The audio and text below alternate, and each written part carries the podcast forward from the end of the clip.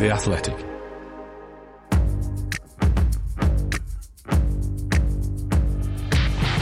Totally Football Show. Today, Ralph Rangnick and the Revolution. New manager plays a 4 2 2 2, gets a 4 2 2 just win uh, with a goal from Fred. Elsewhere, Divock Origi, don't mean maybe, and a vintage weekend for the Claret and Blue with West Ham beating Chelsea and Steven Gerrard with the greatest villa makeover since Grand Designs, but so far showing no signs of ending up with a baby in a caravan wildly over budget. We'll be discussing all of the weekend's news and more in this Totally Football Show in association with Paddy Power.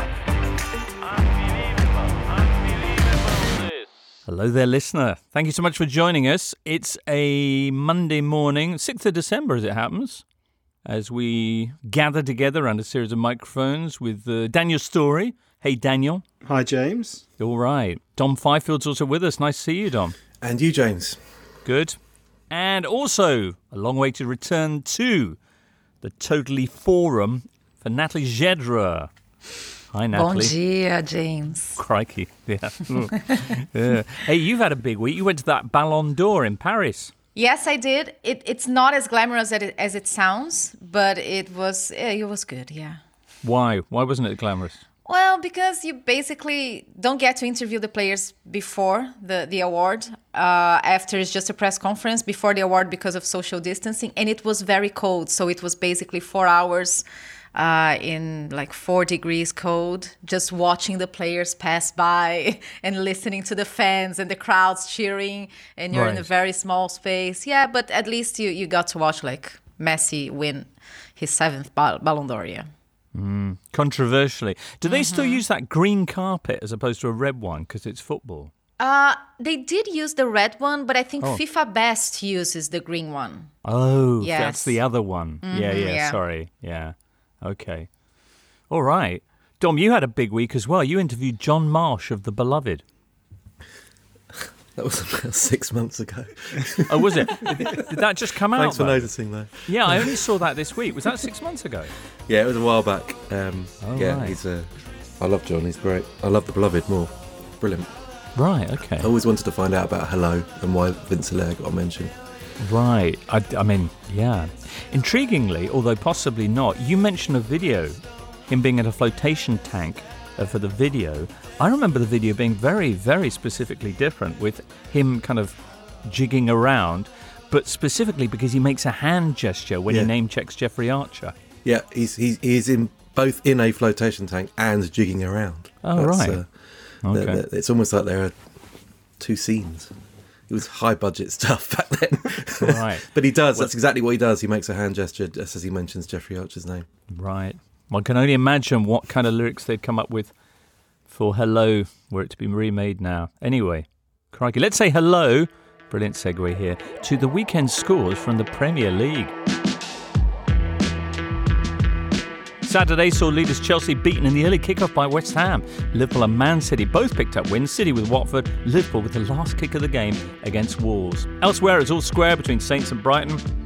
And Newcastle got their first win of the season at home to Burnley. Sunday, Steven Gerrard made it three wins from his opening four matches as Villa beat Leicester. Spurs down Norwich 3 0. Leeds Brentford finished 2 2. And Man United had a narrow win over Palace in Ralph Rangnick's debut as manager. With Everton Arsenal coming up Monday night, it leaves Man City now top of the league, one point ahead of Liverpool, who are one point ahead of Chelsea. West Ham are fourth. Hmm. All right. Story one for us this week is what happened at the London Stadium. Dom and Natalie, you were both there. That was very exciting, actually, especially second half, because first half, before Mason Mount's goal, I was like, eh. And after the match, I thought it was curious because uh, people, and when I say people, I mean Thomas Tuchel was talking a lot about uh, individual mistakes.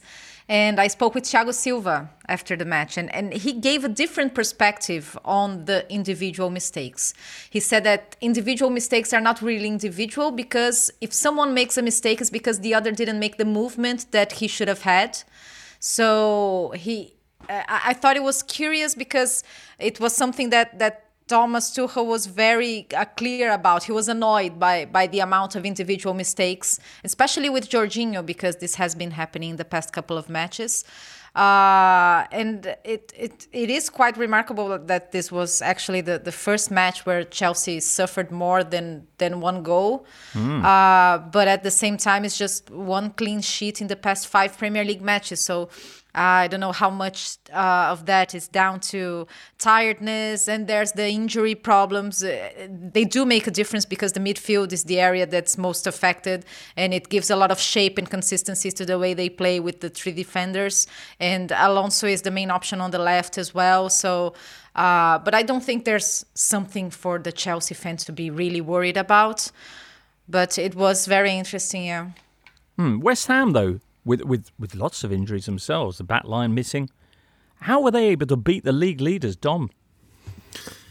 You know, at half time in that game, it, it, felt as if West Ham had hit a wall because their, their recent results had, had suggested that they they were stretched badly. They they lost a player on the stroke of half time in, in, in Johnson. Um, by the end of that match, they'd lost their entire first choice back line effectively um, to injury. But I, th- I, think it was personified. Their their revival was personified by Michail Antonio, a player that had looked out of sorts, had looked as if he was slightly off the pace, and yet from half time onwards, he he found this extra energy and aggression and and bullied Chelsea's back line. And this is a back line that you know, a few weeks ago we were talking about them breaking the, or potentially breaking the Premier League record for fewest goals conceded in the in the season, and he he absolutely tormented them yes, there are some issues in that Chelsea back line. I don't think Callum Hudson-Odoi is going to be used at left wing back too often in the future, but but the way that Antonio ripped into them, I think that just inspired West Ham, and they Bowen is playing very very well. He's he tapped into that that form. He scored a very very good equaliser, and then a bit of good fortune with the winner, but then you can also argue that Antonio's little run that takes James away and allows that little extra yard of space for Masuaku to, to even attempt the cross stroke shot. I mean, that that is down to him as well. So it was just aggression. They injected some aggression and urgency into their play at half time, and that was all it took to actually unsettle this Chelsea team. Mm. Who did the injecting? David Moyes, Daniel. Yeah, his substitutions were progressive and positive, which given what Dom says about their recent record, and, and he's right, um, would have been perfectly forgiven for trying to sit on a um, a, a, draw when they got to two two. Uh, he, he brings on Masuaku for Johnson, and um, yes, I think Johnson, you know, had a had a knock, but also he wasn't really closing down Reece James very well. Masuaku kind of pushed up higher up the pitch to kind of stop Reece James at source, and in the third goal gave Chelsea something to think about in the attacking third. Uh, but I thought the, the, the the bravest substitution was bringing on Pablo Fornals for Kurt Zouma because while the move for Declan Rice to move back into defence was kind of predictable, Rice's replacement in that midfield is Mark Noble normally. So to bring on Fornals, who is and play him in a midfield too, and I mean he's he probably described himself as a as a number ten. It's pretty brave, and I mean Fornals didn't really have a hand in the goal, but it did kind of set the tone of we're not just going to sit on this. We might not have picked up many points recently, but we're not scared of you. We're not going to take a draw. We want to win, and fair play to him for that. Yeah, the, the truth is that West Ham is, is really stepping up on the big occasions because they beat Leicester, they beat Liverpool, they beat Spurs, now Chelsea. And even when they lost to City, they played really well. Mm-hmm. I think the difference is that uh, last season they had a brilliant second half of the season and now they started really well. So we have to see how if they were if they're going to manage to keep showing this consistency throughout the season to really fight for that fourth spot. Uh, Masuaku with his first Premier League goal ever in his 96th appearance. Thiago Silva, you mentioned, Natalie, with the, becoming the oldest goalscorer in the Premier League for Chelsea. And in other kind of milestones, a lot of people hailing Mendy with his worst game ever in a Chelsea shirt. Is that that that's who Thomas Tuchel was referencing with the individual mistakes at the end? Was it? I think there was a bit of Jorginho in there as well, but yeah. also I think you can look throughout the team, and he, he's talking about, as Natalie says, and as Thiago Silva has, has said, then it's it's decision making in certain areas of the pitch um, where maybe they're not making the right runs, and, and that's that's that's left a, presented a team with an issue in terms of delivering a pass, and that's exposed them.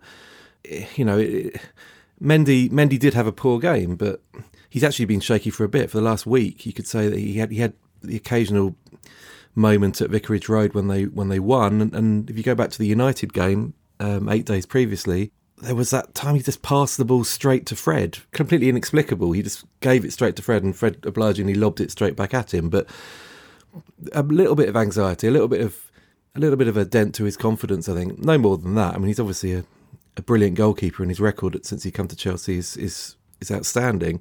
He'll he'll recapture that form, no problem. But I think it is a bit of fatigue, a bit of mental and physical fatigue creeping into the into the sort of machine at Chelsea. But also they've been, yeah, I know you, don't want to sort of give them much sympathy when it comes to to injuries because they have got an incredible squad, and that bench at the weekend was fantastic with the, the, the quality they had to throw into the game. But but they have had some key injuries, and it's disrupted everything. And Ben Chilwell's absence on the left is a, is a massive problem for them because Marcos Alonso does not provide the same kind of threat, that same kind of slippery threat, threat that uh, that Chilwell does. And Golo Kanté, I mean, it's no coincidence that the, the other two occasions under Tuchel in his 53 games that they've conceded more than once, Kanté was missing in both those games as well. And, and mm. they lost at Villa and they lost 5 2 at home to West Brom. It's, I think you sort of feel their absence more keenly uh, with these setbacks. And Mateo Kovacic as well, his reputation just keeps growing and growing in, in absentia, which really sums it up. They're just, they're just disrupted at the moment. And their schedule is so brutal and, and, merciless, really, with midweek games every week. They go to Russia this week. I mean, for what is essentially a dead rubber, they're qualified. They're just trying to win the group, but it's there's no time for him to sort of take stock and come up with a different solution. Almost, he's he's just sort of game after game after game, and this mm. will continue until they come back from Abu Dhabi in mid February after the Club World Cup.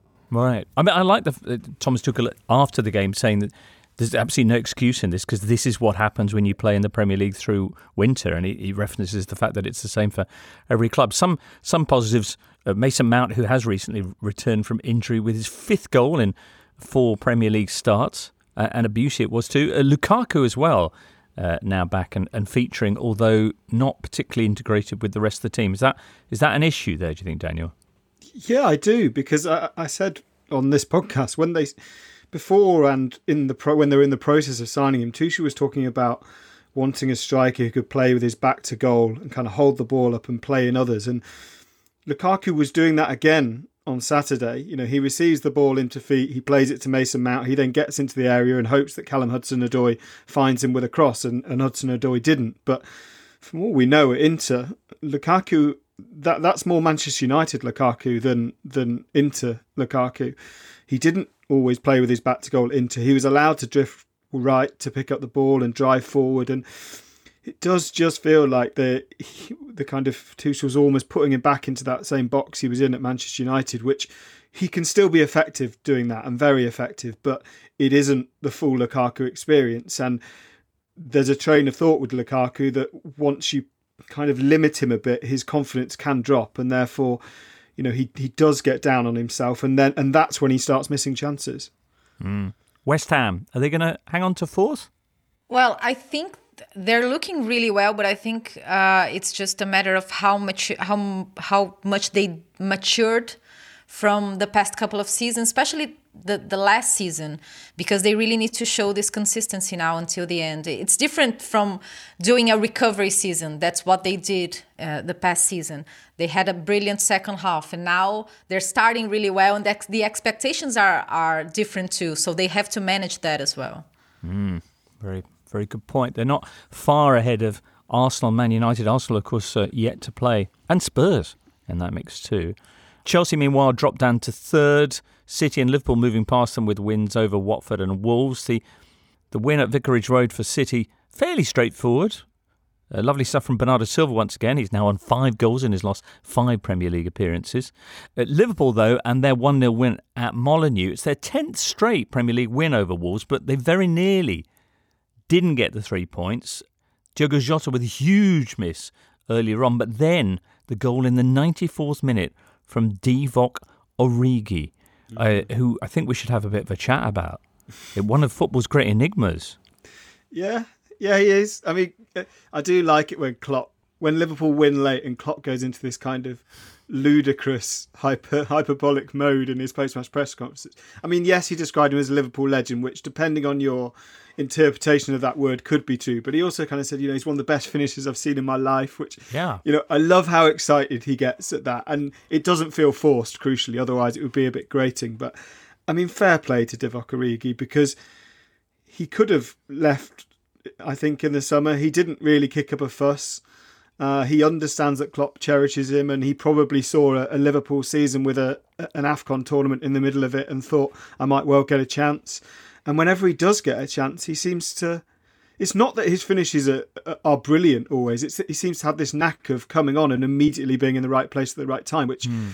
Is far, far, far easier said than done. You know, I think we live sometimes in this kind of we get tricked by this kind of computer game football where every player's a robot and they know exactly what to do when they come on the pitch. But it isn't easy to train all week and normally not even get a minute. And then when you do, you you're kind of in an emergency situation immediately and be able to perform in it. So he's I think he, he comes across as one of the good guys. So it's it's really nice to see.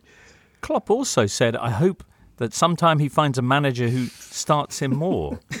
Which is I just really... loved that. Honest, it's brutally honest. if so... I'm Origi, just listening to this, uh, where do I stand? You know, honestly. Why doesn't Brilliant. Klopp start him more then? Because he's got Sadio Mane and Firmino and Jota and, and, and Salah. I think it's just a matter of his the, the way he plays. I think uh, when they signed Jota, Jota just fit right right in that dynamic. Origi, he doesn't fit in that dynamic. He fits in certain types of situations. And he doesn't seem to be bothered and that's not a criticism for him but it's great to have a, a, person like this a player like this on your team. But he doesn't seem to be very bothered about not starting every match because then he has his chances and he delivers in in big occasion. It's it's just it's kind of bizarre actually when you stop to think about it and you remember all the times all the goals the mm. important goals that he scored. But yeah he's just he's he's different from the others and i think it would be disruptive if he started all the time you know mm. Avik Bhattacharya saying, by my very subjective tally, 16 of Divock Origi's 39 Liverpool goals are in some way memorable or remarkable. Five are genuinely iconic. What a career! That sounds mm. that sounds about right. That tally. Yeah, and the thing is, it's it helps to be an antidote to what's on the pitch. That that's that's the whole thing. It wouldn't work if he started because he doesn't fit, but it it, it emphatically does work because he's so different when he comes on that um, it surprises opponents and you can quite easily get pigeonholed like that. I, I just hope that the next move he does make, and he will leave Liverpool eventually because he, he will merit starting games. Um, I hope he picks the right club because if he doesn't, then it, it suddenly begins to feel like everything's gone south pretty quickly. You've gone from this kind of iconic cult hero status at Premier League and European former European champions to a middling Premier League club where you're maybe not starting every week still. And I just wanted to mention Salah's assist because uh, now he has uh, nine assists in the season, and, and we've been talking about him so much during this season. But when we talk about his development as a player, we talk about these little things like his touch when he gets the ball. That was just brilliant. That was just half of the of the goal. So uh, yeah it was outstanding really. Brilliant. All right well next up let's talk about liverpool's next opponents. Ooh who are aston villa an emotional return to anfield for danny ings. There's your headline it's the Paddy Power Football Supporter Support Line. We're talking to Burnley fan Graham. What's up, Graham? Well, it's Christmas, Paddy. Uh, not a Grinch, are you, Graham? No, I love all the midweek fixtures, the quick turnaround between games. So why so glum? Well, it's the work Christmas party, the five-a-side drinks, schoolmates, dinner. Makes it very hard to watch all the football. The Premier League is non-stop this December, so make the most of it with Paddy Power's Bet Builder offer. Get money back as a free bet if one leg of your bet builder lets you down. Paddy Power. Pre-match online bet builder bets only. Min odds 1 to 5 per leg. Min 4 plus legs. Max free bet £10 per day. Excludes enhanced match odds. T's and C's supply. 18 plus. BeGambleAware.org. This is the Totally Football Show, part of the Athletic Podcast Network. The Athletic is the only place you can read articles by Daniel Taylor, Amy Lawrence, Phil Hay, James Pearce, Ollie Kay, and the very best football writers around. Sometimes getting a corner against Leicester is worth a goal. And it has been yet again. Ezri Konsa Brendan Rodgers will be going absolutely mad with this. Aston Villa 2 1 winners over Leicester on Sunday. Is Daniel Storey in his excellent The Score column, Monday on the Eye. Daniel says the difference between Villa in Gerrard's early weeks and Dean Smith's is night and day. Yeah, well, th- there's a with the same players, he's managed to create a completely different tempo in midfield. He's got Jacob Ramsey playing brilliant football. He's he's got Ashley Young being really energetic again. Um, he's got marvelous Nakamba playing as a brilliant kind of combative midfield, and he's got Douglas Luiz back, who who on his day and when he's being disciplined is one of the best in his position in the Premier League, I think. And obviously, winning games makes you popular as a new manager. That goes without saying, but Villa fans are hugely impressed by this kind of all action energy because that's what you need when you're replacing a kind of club legend manager because they have lost something in losing Dean Smith. And to replace that, you can't just win games. It has to be this kind of feeling of something special building. And look, it's only been four four games and they've lost one of them, although they played well against Manchester City. But he couldn't have done any more in these opening weeks because Villa do look completely different. It's remarkable. They dropped into his first Premier League job mid-season at a club battling the drop. They were what 16th when he came in, two points off the drop. A month on, less than a month on, in fact, they're now in the top half. Three wins from four. They're nine points clear of danger. Ezri Konsa with a brace here, and you mentioned Jacob Ramsey. He could have added another had that goal uh, not been disallowed because Schmeichel had one hand on the ball. Mm. I know you want to chat about these rules. Um, they're as, roughly as clear as the average government COVID guidelines. it, they, they, say, first of all, that if the goalkeeper has a hand on the ball, then that's him having control, so you can't kick it out. But then mm. immediately in the same sentence says, unless he's just made a save or. I, and then I get confused. Yeah, I, th- I think it was a foul according to the law.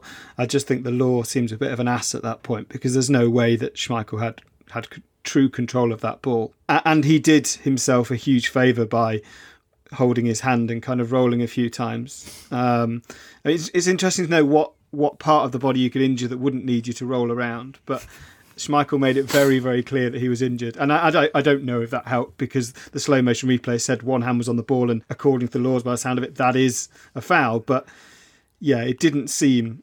Didn't seem right, and, and fair play to Villa because decisions like that we saw when VAR came in that when you get spooked by it, it can cause a kind of mm. momentary or temporary loss of intensity or loss of concentration because you're kind of thinking about what's just happened. But they they didn't have that. They kind of they had half time. They they kind of steeled themselves and they were the better team in the second half by a long way. Do you not roll around on the floor when you hurt yourself then? Uh I think it would be weird if, in a kind of domestic scenario, you stood on a bit of Lego and sort of immediately hit the deck and started rolling around. Right. It's curious. It's, it's particular dynamics that only exist within that kind of green oblong of turf. On that rule, because Dan, Daniel, you've clearly done your research on this, so you'll understand it much more than I do. Um, the surface that, that the goalkeeper is putting the ball on, pushing the ball down on, that can't include an opponent's head then like Nick ha. Pope came up with. Yeah. So I think it's yeah, it's if if the, if he's either got the ball in two hands or the con- or the ball and the ground, basically. Yeah, it has to be the pitch.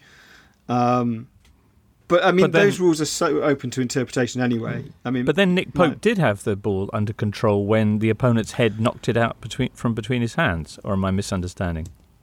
Uh, did he have two hands on the ball as well? Yeah, he did have two pounds on the ball. The insinuation with that one, I, I, I suppose, is that he he lost control of the ball himself rather than having it headed out of his hands. I don't disagree mm. with you. Okay. My favorite thing about the the what what happened there was uh, Schmeichel's confidence saying, "I'm surprised we didn't we, we, we, we needed VAR." For me, it was a clear fall. Like, wow, there's the confidence. yeah. Um, as for uh, Leicester, let's talk about set pieces, baby. Uh, no team has conceded more goals uh, from them in the Premier League than Leicester, although Palace have shipped the same number. Brendan Rodgers kind of recognising this in his post-game thoughts. This seems like one of the more directly adjustable things on the training ground for for a manager. Uh, I was surprised with that because uh, we know how Brendan Rodgers works, and we know how organized their teams usually are. Uh, Leicester already conceded 10 goals from set pieces, and, and, that's a lot. It is also a coaching problem, of course, but at the same time, regardless of set pieces, we've seen Leicester make more defensive mistakes that we're used to during this season. So I think it's it's a broader issue. It's defending. They they really need to take a closer look to individual mistakes and collective mistakes in defending. Mm. People usually citing Soyuncu mm-hmm. when the subject of defensive lapses at Leicester comes up. Why, why has he suddenly gone so off the boil? Well, Rodgers said a few months ago it was a he needs to get his intensity back. He needs to be in a place of mind where he's concentrating all the time, which isn't great news. Doesn't sound great news, to be honest. I think even when he was playing really well, Soyuncu kind of had that John Terry thing whereby you'd notice him making like brilliant sliding tackles and brilliant blocks and with John Terry, it was normally because he was making he was either making up for someone else's mistake or he was doing something you wouldn't expect him to do. So he's kind of going above and beyond. I think with Soyuncu, it, it, quite often suggests that he's out of position in the first place, hmm. and maybe it's just that he's getting more exposed. He, you see him on the ball; he doesn't look as confident in the ball. He's not particularly good in the air from set pieces, which is the biggest worry. Um, and yeah, I think I mean, if Wesley Fofana was fit, Soyuncu wouldn't be in that team. Put it that way. All right. Next up for Leicester, they've got a trip to Napoli on Thursday in their final Europa League game. Uh, Foxes are top of the group. I say final Europa League game. If they don't finish top of the group, they will have to do a two-legged playoff because of the new regulations in the Europa and uh, Europa Conference League. Basically, if you are second in the group, you then get this two-legged playoff with one of the well, with the third place team from the Champions League groups uh, dropping into that tournament before you can get into the last 16. Uh, good news for Leicester, though, is that uh, Napoli are in the, not the best of shapes as they come into this. They dropped third this weekend and uh, have a increasingly lengthy injury list. That playoff prospect uh, also in store for Spurs. By the way, they're hosting Rennes in the Conference League on Thursday. Rennes have already won the group, so the best that Spurs can do is get into a playoff situation in second. Uh, they might play Celtic, apparently. Mm. Anyway, Spurs warmed up for that with a 3 0 victory over Norwich. Ooh, Lucas Moura's goal. Amazing, yeah. And and after the match, he, he actually mentioned something about the training sessions with Antonio Conte being very intense. He said that the, the work rate is very intense, and, and that you can see this in the matches already because physically they feel better and they're, they're playing better. And I think that's a very important thing because since po- Pochettino left, we've been hearing that the physical levels in the team really dropped. It was a, a big trademark of that uh, Spurs who made it to the Champions League final. They were physically very strong, and uh, it's something the fans can relate to. I think uh, it's important for them in this process of skipping from manager to manager to find again their identity and the, the, physical part and, and how energetic they were at the pitch. I think that's an important uh, part in this process. So I think uh, Antonio Conte is managing to rescue that again, and, and I imagine uh, Spurs fans are very pleased with that. Mm. It's, it's, probably the best way of getting Harry Kane back into form and, and those forward players firing again, isn't it? Just get them working. I mean, that is that is Conte's buzzword. That's that's what we know. I think he said it 32 times in his 25 minute welcome press conference at Chelsea all those years ago, and he hasn't. He's probably got more intense in the period since. Um, it's it's all about that, and actually, his league form. If you take away the the Europa Conference nonsense, uh, ten points from from four games is is a pretty good return, albeit they've been quite kind fixtures and the last three at home. Uh, there'll be bigger tests to come, but he does seem to be making slow and quiet progress there.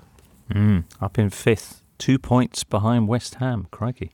Yeah, exactly. Uh, how big is the leap that, that Spurs can make from the, the team started the season like poorly to the team that's going to finish the season? Because they they're they're they're up there. And we're not noticing that much but they're up there. And i think they're going to fight. They're really going to go for that fourth spot.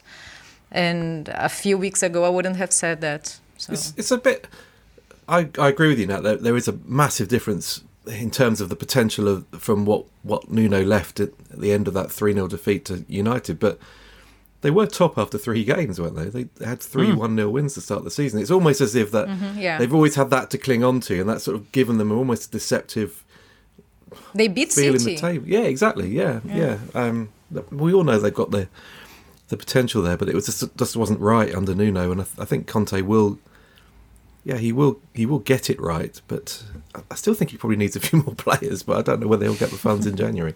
Hmm. The other thing is that I mean, obviously Harry Kane still hasn't scored, and that becomes a talking point as it carries on. But I think if you were to speak to Conte about it, he'd be quite happy with that. He'd be quite happy to get these wins without Kane, and almost see that as a well. When Kane starts scoring, how just how good are we going to be? Because if they can share out those goals better, exactly as we've said of, as, of Chelsea and of City have done this season, av- avoiding any sort of over reliance on Harry Kane is an absolute must if we're not sure he's going to be there next season. So, um, yeah, that that's really good. I think. The other new guy in the management stakes in the Premier League, Eddie Howe, meantime masterminding an actual win for Newcastle this weekend over fellow bottom three side Burnley. Also a clean sheet. Boy, hmm. that that's that's extraordinary. I mean, it was only against Burnley, but just them winning feels like everything's changed. The sun's come out over St James's. Yeah, they're six points off the top half now, or six points off eleventh, I think now. So it's all fine. Six Nothing to worry off about. 11th. Three points off safety. Callum Wilson scoring in back to back games. Ooh, hang on a second. Their next four matches are against Leicester, Liverpool, Man City, and Man United. Oh well, Oh, well. three points off safety. They're done. Excellent. Okay, well, um, very shortly we'll be hearing about Man United actually and their new direction. Next up, though, it's last season finally coming to an end on Sunday. Looking for an assist with your credit card but can't get a hold of anyone? Luckily, with 24 7 US based live customer service from Discover, everyone has the option to talk to a real person anytime, day or night. Yep, you heard that right. You can talk to a real human in customer service at any time. Sounds like a real game changer if you ask us. Make the right call and get the service you deserve with Discover. Limitations apply. See terms at discover.com/slash credit card. You're listening to the Totally Football Show in association with Paddy Power. And with Paddy Power, if something doesn't go quite according to plan, you can get your money back as a free bet if one leg of your bet builder lets you down. And that's got to be good news for all you Man United fans out there, eh? Pre-match bet builders only. Get your stake back as a free bet. Minimum four plus legs. Max free bet £10. Excludes enhanced match odds. T's and C's apply. It's over 18s only. And please, gamble responsibly. Kerr had to arc a run to stay on side. She's very much on side. Oh. oh my word. That's ridiculous. The 2020 Women's FA Cup final took place at Wembley on Sunday. Chelsea 3 0 winners over Arsenal. Flo Lloyd Hughes joins us now on the line. Flo, lovely to have you back again. So, Sunday at Wembley, 41,000 or so turned up. Uh, Arsenal, not so much, though, or is that a bit unfair? No, I don't think it's unfair at all. Um, they had a very, very, very bad day by their by their standards. Um, Jonas Eidevall did make a, a few changes in in respect of the team that beat Chelsea at the Emirates, and I think it was interesting that he decided to go for exactly the same team that played Manchester United and beat them 2 0 in the league just a few weeks previous. But the what we saw that was so effective at the Emirates was this left hand side of Beth Mead and Katie McCabe. Yesterday, Beth Mead was playing on the right, Katie McCabe was playing on the left again, but where she's so, so, uh, so good. But she was linking up with Steph Catley, who's sort of come into the team since, since, um, gaining full fitness. So it just wasn't as effective. Erin Cuthbert playing on the right for Chelsea just absolutely dominated that whole side of the pitch. Lotta Moy, who's playing in place of Leah Williamson since she got a long term hamstring injury, she had a terrible game. Just looked like she was running through mud most of the match, was getting bullied off the ball. Jen Beattie probably wasn't fully fit after picking up an injury in the Scotland squad. She played yesterday, so it just it just didn't look like the same Arsenal side that we saw uh, at the Emirates on that on that first opening game of the season against Chelsea, and then. In the same vein, it, it didn't look like the same Chelsea side that, that played that day, and in many ways, it wasn't because uh, some of those o- Olympic uh, footballers were, were back now playing in this game and fully fit, whereas they didn't play at the Emirates. So they look like two completely different sides. Right. Didn't take long for Chelsea to take lead. Fran Kirby after just three minutes. Uh, but the, the, the standout, well, the pick of the, the goals, the three Chelsea goals, the Sam Kerr chip or dink. Don't, I don't know where you stand on that. Yeah, I I call, I, th- I think it's a chip, but it, it is quite dinky. Yeah, I would definitely say there's a real dink to it. Um, What's the difference, Flo? Oh, I couldn't tell you. Maybe I would say actually maybe a chip you get a bit more leg movement. If you think about a chip in golf, there's a Right. bit more of an arc to it. So Hmm. maybe a dink you get a bit, a little bit less. It's dink is more like a bunker shot, and a chip is more like a full swing and a chip. I, don't thought, know. I thought Flo it was it, it came dangerously close to being a scoop. Yeah, I know what you mean. Yeah, it was quite scoopy. Yeah, we'll have to we'll have to ask um, Sam Kerr what, what she thinks. But yeah, I think it was it was really interesting after the match. Um, Emma Hayes did a, a really long press conference. I think she was in there maybe for like well over sort of twenty five minutes, half an hour, um, and she was understandably full of praise for, for Kirby and Kerr. She said Fran Kirby was a national treasure and you know needs to be protected at all costs. And she said that when she took uh, Kirby off the pitch, that she told her that was the best game she's ever had in a Chelsea shirt. I mean, she bossed the the, the pitch yesterday. She was unbelievable. And um, Sam Kerr equally, Emma Hayes said she's definitely the best striker in the world. She couldn't believe that people were saying that Sam Kerr might not be able to to sort of live up to the hype in England and, and she wasn't going to be able to play as well in WSL as she had elsewhere, etc., etc., because, you know, she just proved yesterday how good she is. And I think what was so perfect is given everything around the day with the anniversary with a lot of the the sort of celebration I think around women's football. And it did really feel like a sort of coming together of so many different generations of fans and ha- not having an FA Cup final with fans for so long. Mm. I think having Sam Kerr do what she did sort of cemented that because she is a showman. And we didn't quite see that from Vivianne Miedema who is also one of those players who can really sort of light it up. But Sam Kerr saw this opportunity to just show the world what, what how good she is and just put on a show. And she's such a big personality. So i think it was so perfect that that she of all of all players kind of did that. Mm, that anniversary, of course, the 100 years since the FA banned women's football, or at least banned FA clubs from allowing women's football to be played in their stadiums. Uh, Arsenal then, fresh from facing the best team in England, uh, Emma Hayes' side now completing a domestic quadruple from last season, will be facing the best team probably in the world uh, on Thursday because they've got Barcelona turning up in, in the Champions League. Yikes. it is a real yikes i was getting a lot of texts yesterday from arsenal fans very worried about about thursday and i think for a lot of people, it's a great opportunity to just get to watch Barcelona in the flesh. I mean, I think Arsenal have sold at least 10,000 already because they moved the kickoff a little bit earlier. It was meant to be 8 pm. So I think probably maybe at least 15,000 will be there at the Emirates on Thursday. So I think regardless of the result, it's going to be a joy to watch Barcelona put on a masterclass, an absolute footballing workshop like they always do. But if you're an Arsenal fan, I can imagine you'll look at, at yesterday's result and think, "Ooh, not looking good." Ahead of that game against uh, against Barcelona, and they could end up with a pretty big uh, aggregate score in, in that in that group uh, against Barcelona. Because yeah, I imagine it's uh, it's going to be quite a schooling. This episode is brought to you by Michelob Ultra, the official beer sponsor of the NBA. Want to get closer to the game than ever before? Michelob Ultra Courtside is giving fans the chance to win exclusive NBA prizes and experiences like official gear, courtside seats to an NBA game, and more. Head over to michelobultra.com slash courtside to learn more. This episode is supported by Season 3 of FX's Welcome to Wrexham. Celebrity owners Rob McElhenney and Ryan Reynolds' small town Welsh football club has finally been promoted into League Two after 15 seasons in the National League. Dedicated staff and supporters celebrate the city's return to glory while bracing for the newfound challenges that come with being in a higher division. Will Wrexham AFC stand up to the challenges and rise again into League One?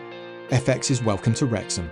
Catch all new episodes Thursdays on FX. Stream on Hulu.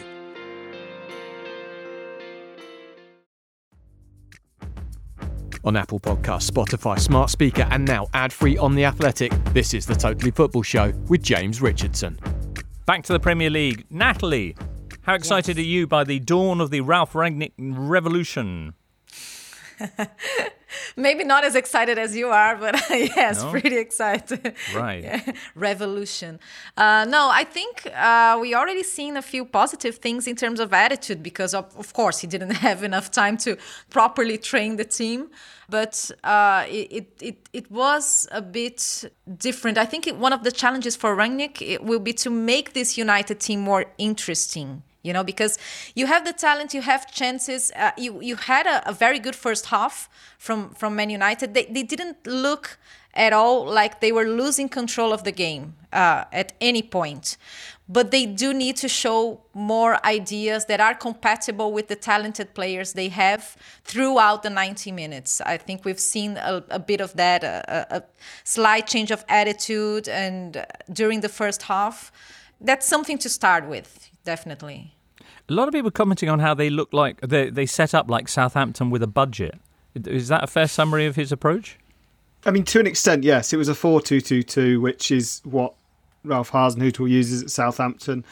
Um, there's a suspicion, and it might be unfair, that control and uh, the kind of individual brilliance of the Solskjaer's Manchester United are, are, kind of polar opposites, and the ideal lies somewhere in the middle. And I think that's probably valid, but I think that control has to be a necessary reaction to the lack of it that Manchester United had. And uh, as Natalie says, they weren't good throughout the game. They suffered a, a 20 minute, pretty serious lapse in the second half, but at no point did it feel like they were going to get countered on, which against Crystal Palace, it, I mean, in this fixture last season, for example, is exactly what happened. Um, so that's a huge positive. It's about now instilling that control and then maybe slightly sort of riding back from it a little bit and allowing that individual talent to perform within the system. But someone like Jadon Sancho must be delighted by it because he's now got a manager who will kind of work out ways for him to get on the ball and be as dangerous as he can, which is the opposite of what he had three weeks ago.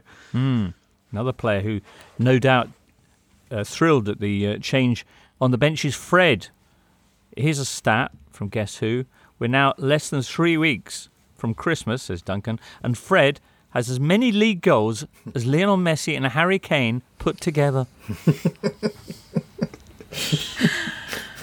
Who'd have thought Amazing. It? So about Fred, uh, very controversial uh, name in terms of not being uh, 100% loved by all the fans. And many people ask me about Fred, like, what's up with that? He's he always starts for the national team.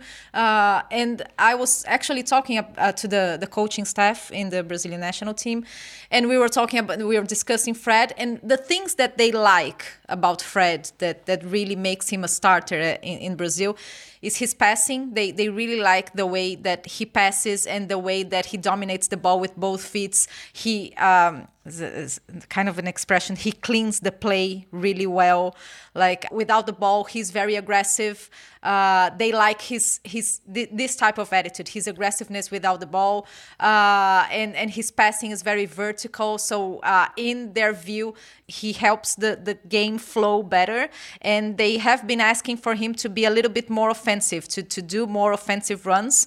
And there's a big difference between the Fred who plays in the national team and the Fred who plays uh, at Man United. Is that in Brazil he plays with either Fabinho or Casemiro, and they are very very defensive midfielder. So it, it, gives Fred a bit more freedom. And I think uh, when we see nice moments from Fred uh, in terms of uh, supporting the, the front players, it's uh, when he feels safe enough to, you know, go to the final third and, and score goals like he did against Crystal Palace. So, yeah, I think there are these things uh, that need to be considered. Fred sometimes gets a lot of stick from uh, when Man United doesn't play well, sometimes unfair in my opinion. But he has a lot of qualities, and, and the, the, the, the coaching staff from the national team sees that, and Man United as well. Mm. In terms of him at Manchester United under Rangnick, it's a lot easier to refine a player that already has the attitude and the hard work than it is to to refine a player who has some of the individual talent but lacks the hard work and the attitude. So Ooh, who are you Rangnick thinking would of, Daniel? well, Rangnick would much prefer having a midfielder like Fred, who he can kind of scope a little bit and guide, rather than having a kind of luxury central midfielder. Someone like, I mean, you may be hinting at Cristiano Ronaldo, but I was thinking No. Bruno Fernandes. Right. Uh, I mean, I think Fred is a much more archetypal Rangnick type player, and if if Rangnick is going to have a role in either choosing his the his successor or, or as as reports said last week, choosing himself as successor, then you know that that does bode well for Fred. He's certainly this is a manager that suits him better than either of the last two. Brilliant. Out with Bruno Fernandes, install Fred in that role. Do you think that part of the stick that he gets, uh, Natalie, is because he's Brazilian and people come with a set of expectations of a Brazilian midfielder, even now? Yeah, I think yeah, maybe, maybe Mm. partially yes. And I think uh, sometimes people may expect Fred to be a little bit more like like a very defensive midfielder, like a Right. Fabinho or like a Right. Casemiro or like and and he doesn't have that that player in the team. Of course, you have like uh, McTominay. He's uh, full of qualities, but it's just a different type of player, you know. And I think sometimes uh, defensively they they expect more from Fred, and I think mo- most of the frustration comes from that as well. All right then. Dom, Jordan Ayew didn't clean the plate well. I think I'm using that right. I think he might have been offside had he scored. Oh, really? Okay. Possibly. Anyway. It's a bit of a um, reality check for Palace the last eight days.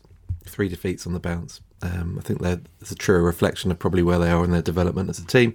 Very disrupted by the loss of James McArthur and Joachim Andersen.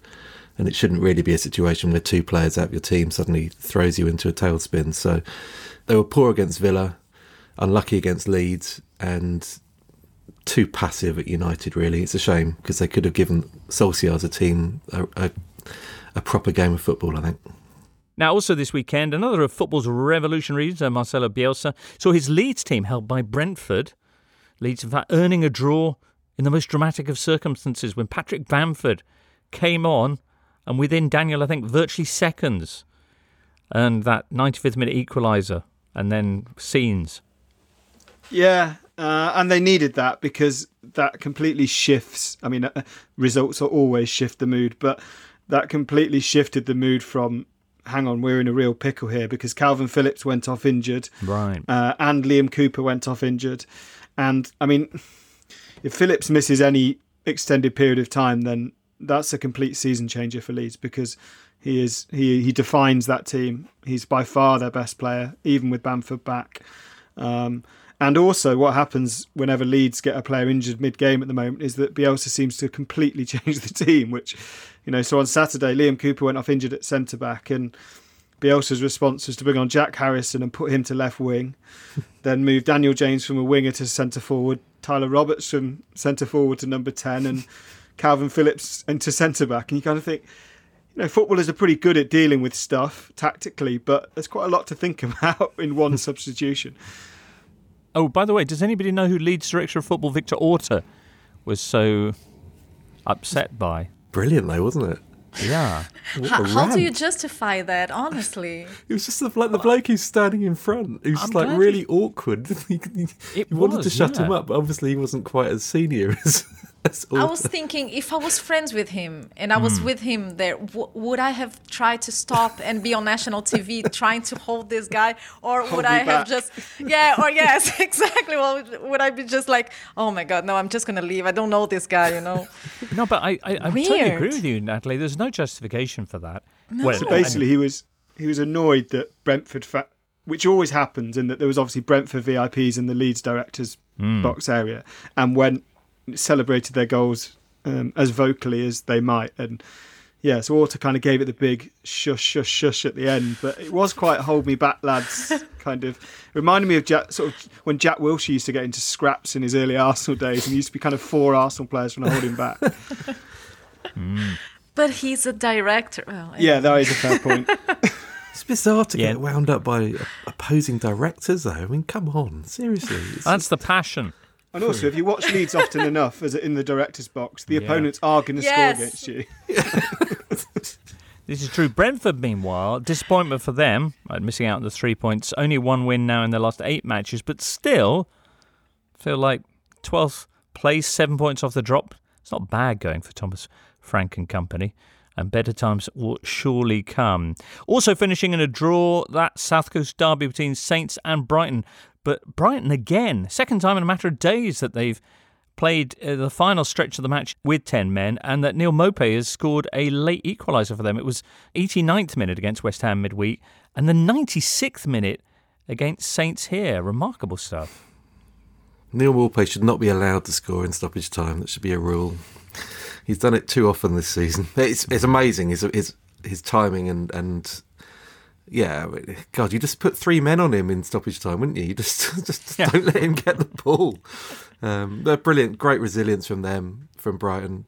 They it's weird because they've they've gone ten games without a win in the Premier League, and yet they seem to be playing still with a real confidence and belief, and and it's, it's not affecting them. I know, I know they've only lost two of those ten, but but it, it would sort of you think it would play on your mind a bit, but no, still top half, still having a really good season, a good run, and I'm sure that that uh, that win will come soon. Mm. Ralph Hasenhüttl with a kind of Victor Orta-esque outburst at the, the final whistle about his own keeper, Alex McCarthy, who, unbeknownst to him, although you think he'd have picked up on this, uh, had got injured earlier in the game and thus wasn't really able to deal with Maupay's uh, equaliser that was just weird. I mean, guys, talk, you know, talk it through because uh, he was very upset uh, with the fact that McCarthy was was injured and apparently that that had an effect on, on the goal that they they suffered. Uh, but what's up with that? Is it a matter of the goalkeeper saying, "Okay, I can't handle this. I, I need. I, I can't be uh, here for the whole 90 minutes." Is the goalkeeper's uh, coach? The, does he had to has to speak with Ralph and say, okay, let's change because they had one substitution to to to do still. Mm. So it was just a weird weird. It was just weird.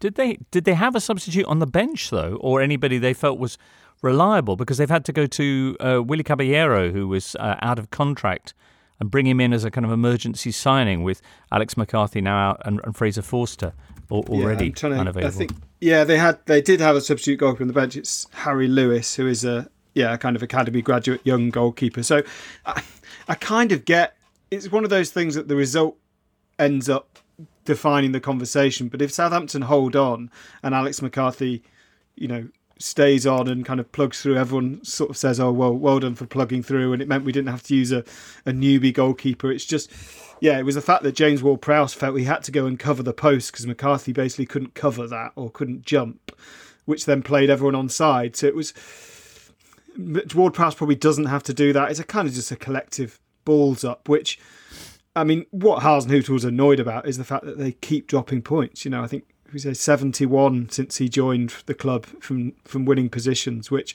is far more than any other Premier League team. Mm. They're in that throng of teams in the lower end of the table who are all just kind of one bad result away from finding themselves back in the relegation conversation. We won't mention some of the other teams in there, uh, Dom.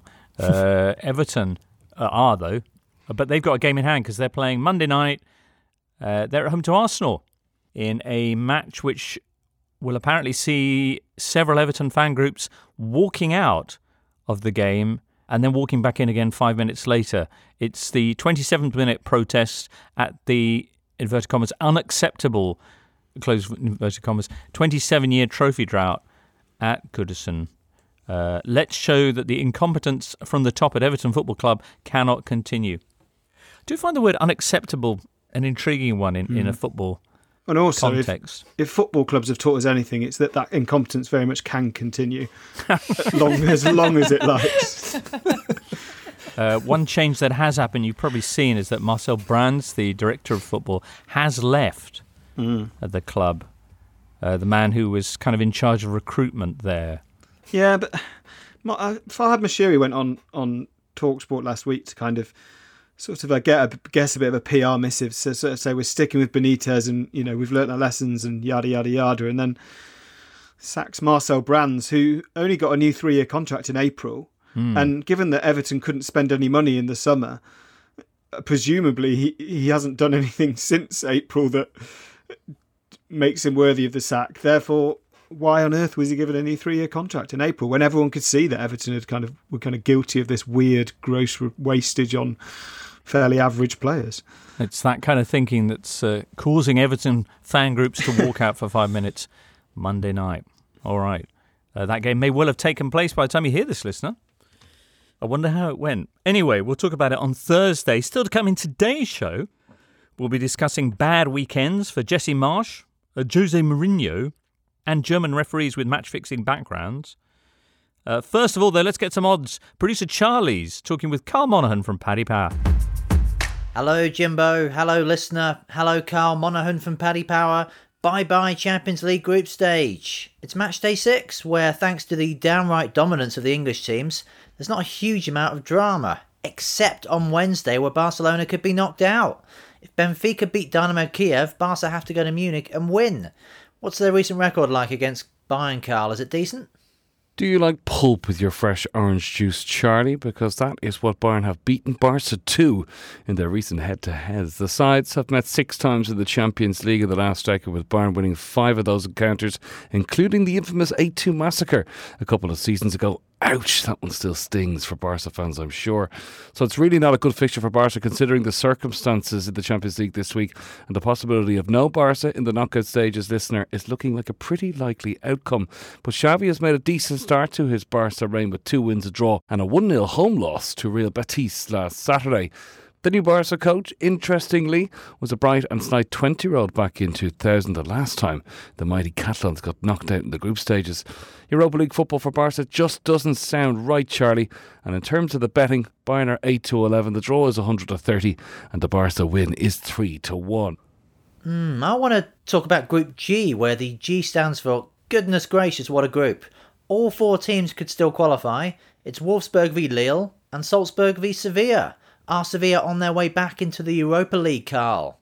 That's the first time in 12 years that it's been possible for four teams to qualify from a group in matchday six. Hashtag stat attack.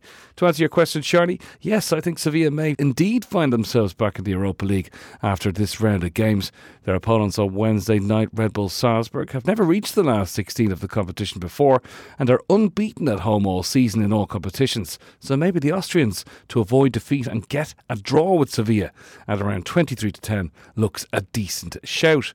In the other match in this group, 8th in the Bundesliga meets 12th in Ligue 1 as Wolfsburg lock horns with Lille. The Germans have lost six of their last 10 games in all competitions, while the French outfit managed an eye catching win in Sevilla a few weeks ago. So, Charlie, my spidey senses are tingling here, and Lille look a decent bet at a price of around 11 to 5. To win that one, Wolfsburg are the favourites at 6 to 5, and the draw is 12 to 5. You can find out these odds and more at paddypower.com or the Paddy Power app. Prices are accurate at the time of recording. It's over 18s only. Terms and conditions apply. And when the fun stops, stop. Totally Football League shows out on Monday. Today, listener. Daniel, you are going to make the longest trip in the Football League. Yes, I'm. Uh, I'm getting a. I'm making this slightly rash decision to get a train to Plymouth on Friday afternoon, which is five and a half hours, and then at 4:45 a.m. Get on the supporters coach up to Sunderland for kick-off. Get on the coach back after the game, which gets back to Plymouth at 3 a.m. on Sunday, and then get the 10 a.m. train from Plymouth back to Loughborough, which is good. No, it'll be amazing. I can't wait. Really can't Excellent. wait. I mean, it, it it will in some ways be amazing, but also, I mean, that's brave.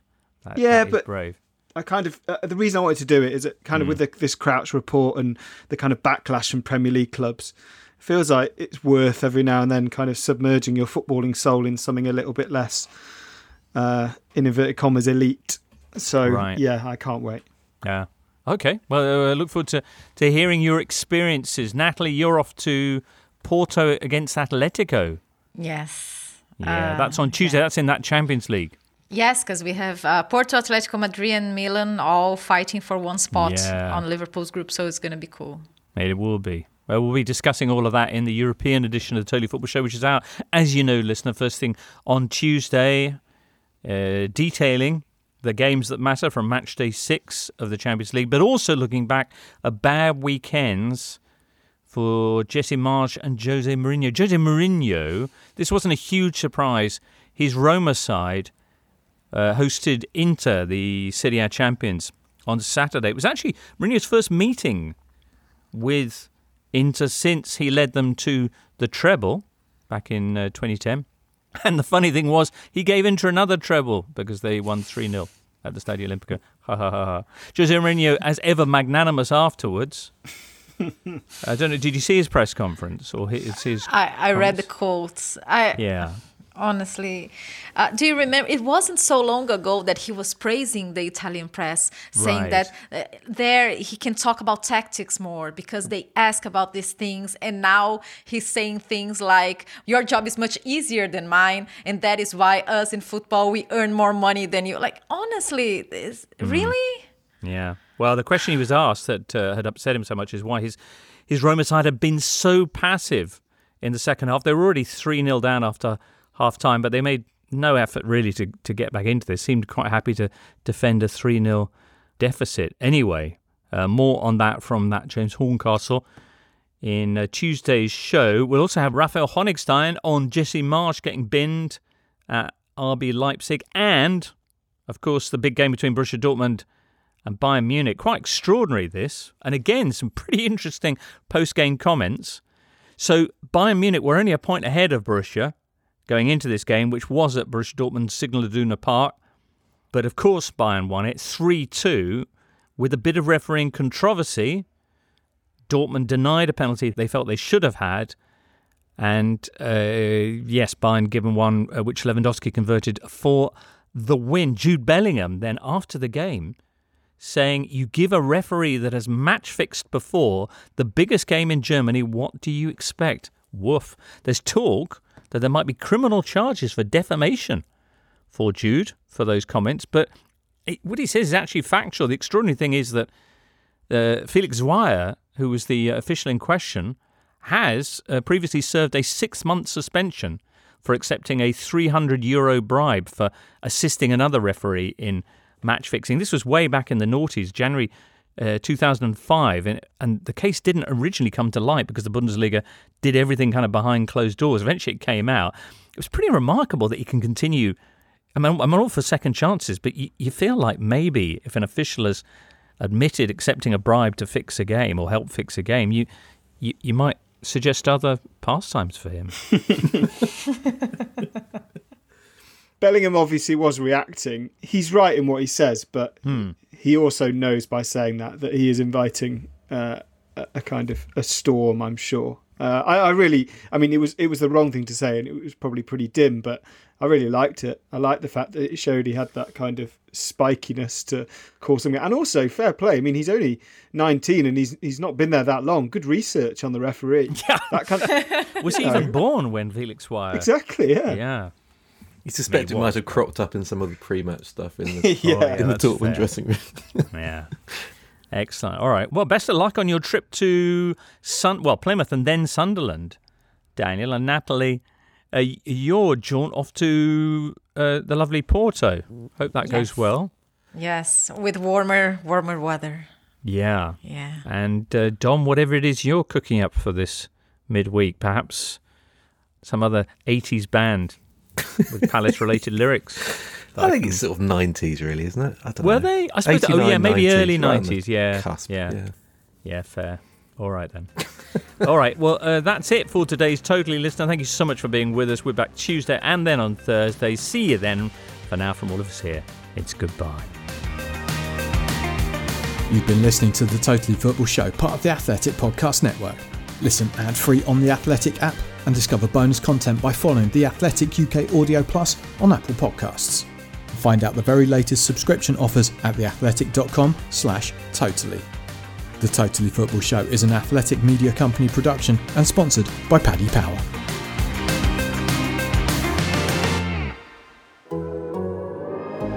The Athletic.